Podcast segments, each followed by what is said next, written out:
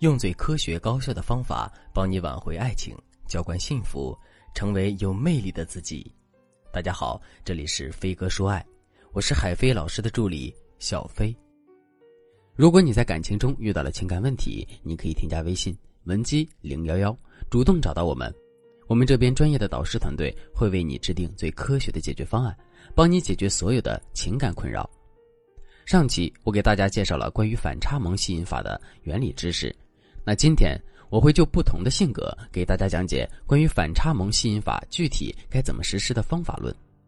在接下来的内容里，我会针对三种比较具有共性的性格类型进行详细说明，大家可以根据自己的实际情况来对号入座，选择合适的方法。第一种，精明类女人。什么是精明类的女人呢？在这里，我所说的精明不是指智慧聪明。而是指的那些独立的白领上班族女性。一般的普通女白领，她们会穿着职业装去上班，性格看似单纯，但又比较精明。她们希望自己在职场上能够一路往上走，所以会比较好强。总结来说，这一类的精明女人，她们属于外形较好、整体形象不错、性格独立、自理能力也很强的人。她们有着比较丰富的生活阅历和工作经验，既可以玩一些小套路，也会动真情。但精明类的女人一般都很自律，在与人相处时也比较霸道，喜欢争强好胜，而这两点恰好是男人比较忌讳的择偶选择标准。因为自律和要强体现在亲密关系中，就是对对方的强求和成就嫉妒，总批判对方，同时干什么都要把对方比下去。就好像日剧《朝九晚五》石原里美饰演的英语老师这个角色，虽然长得好看，但她本身性格很独立，特别不喜欢被男人控制。就这一点，便让很多男人对她望而却步了。所以，精明类的女人需要把这两个作为突破口去进行反差，以平衡显示人格的负面影响。如果你拥有精明的特质，制造反差的时候就要有某部分的迟钝，也就是说，对于某些事情你要后知后觉，表现出你明明是知道这个事情的，但是当下没有反应过来，过了好久才反应过来的可爱样子。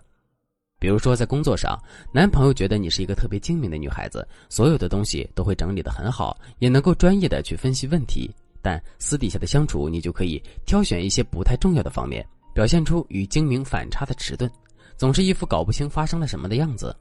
你想想，如果一向精明的你，约会时总是因为模糊在公交车上多坐了几站而迟到，男朋友是不是会以为你的迟钝很可爱呢？他不仅不会生气，还会打心里认为你只是工作能力强，而生活上却是一个极其需要被照顾的人，因此他会更加的用心照顾你，对你好的。除了以迟钝进行反差之外，你还可以以脆弱、温柔等等与精明相反的特质去进行反差。举个例子，电视剧《欢乐颂》里的樊胜美，她其实原生家庭里重男轻女，这一伤害让她变成了一个表面很精明，实际上内心却很脆弱的女人。但因为樊胜美很少把脆弱的一面展示给大家，所以大家就会觉得她是一个精明、很有心机的女人，对她的好感度有所降低。所以你在私底下跟男友或者是对你有好感的人相处时，一定要记住收起你的霸气，表现出温柔的一面，然后在一些私事上大胆的展示你的脆弱，让男人知道你需要他的帮助。第二类神经大条型女人。与精明类女人不同的就是神经大条型的女人，这类女人一般都很开朗可爱，与人相处时不拘小节，不斤斤计较，很容易与周围的朋友打成一片。但她们也会因为神经大条，不懂得换位思考，心里不装着事儿，以至于活在自己的世界里。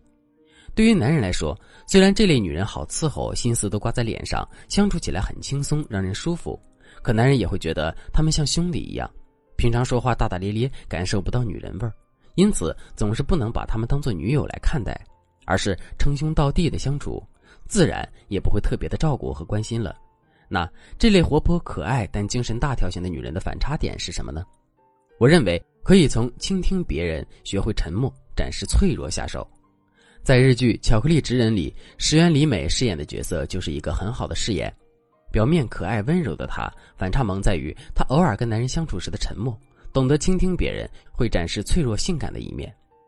具体应该怎么做呢？举个例子，当你和男朋友相处时，你除了活泼可爱，也要伴随着沉默的性感。比如跟他吃饭的时候不说话，然后突然沉默，用带点性感的眼神看着他，他可能会问你：“你怎么没有像平常那样活泼开朗啊？”你可以回答说：“没有啊，我只是想多听听你说话。我以前怎么没有发现你说话的样子有这么好看呢？”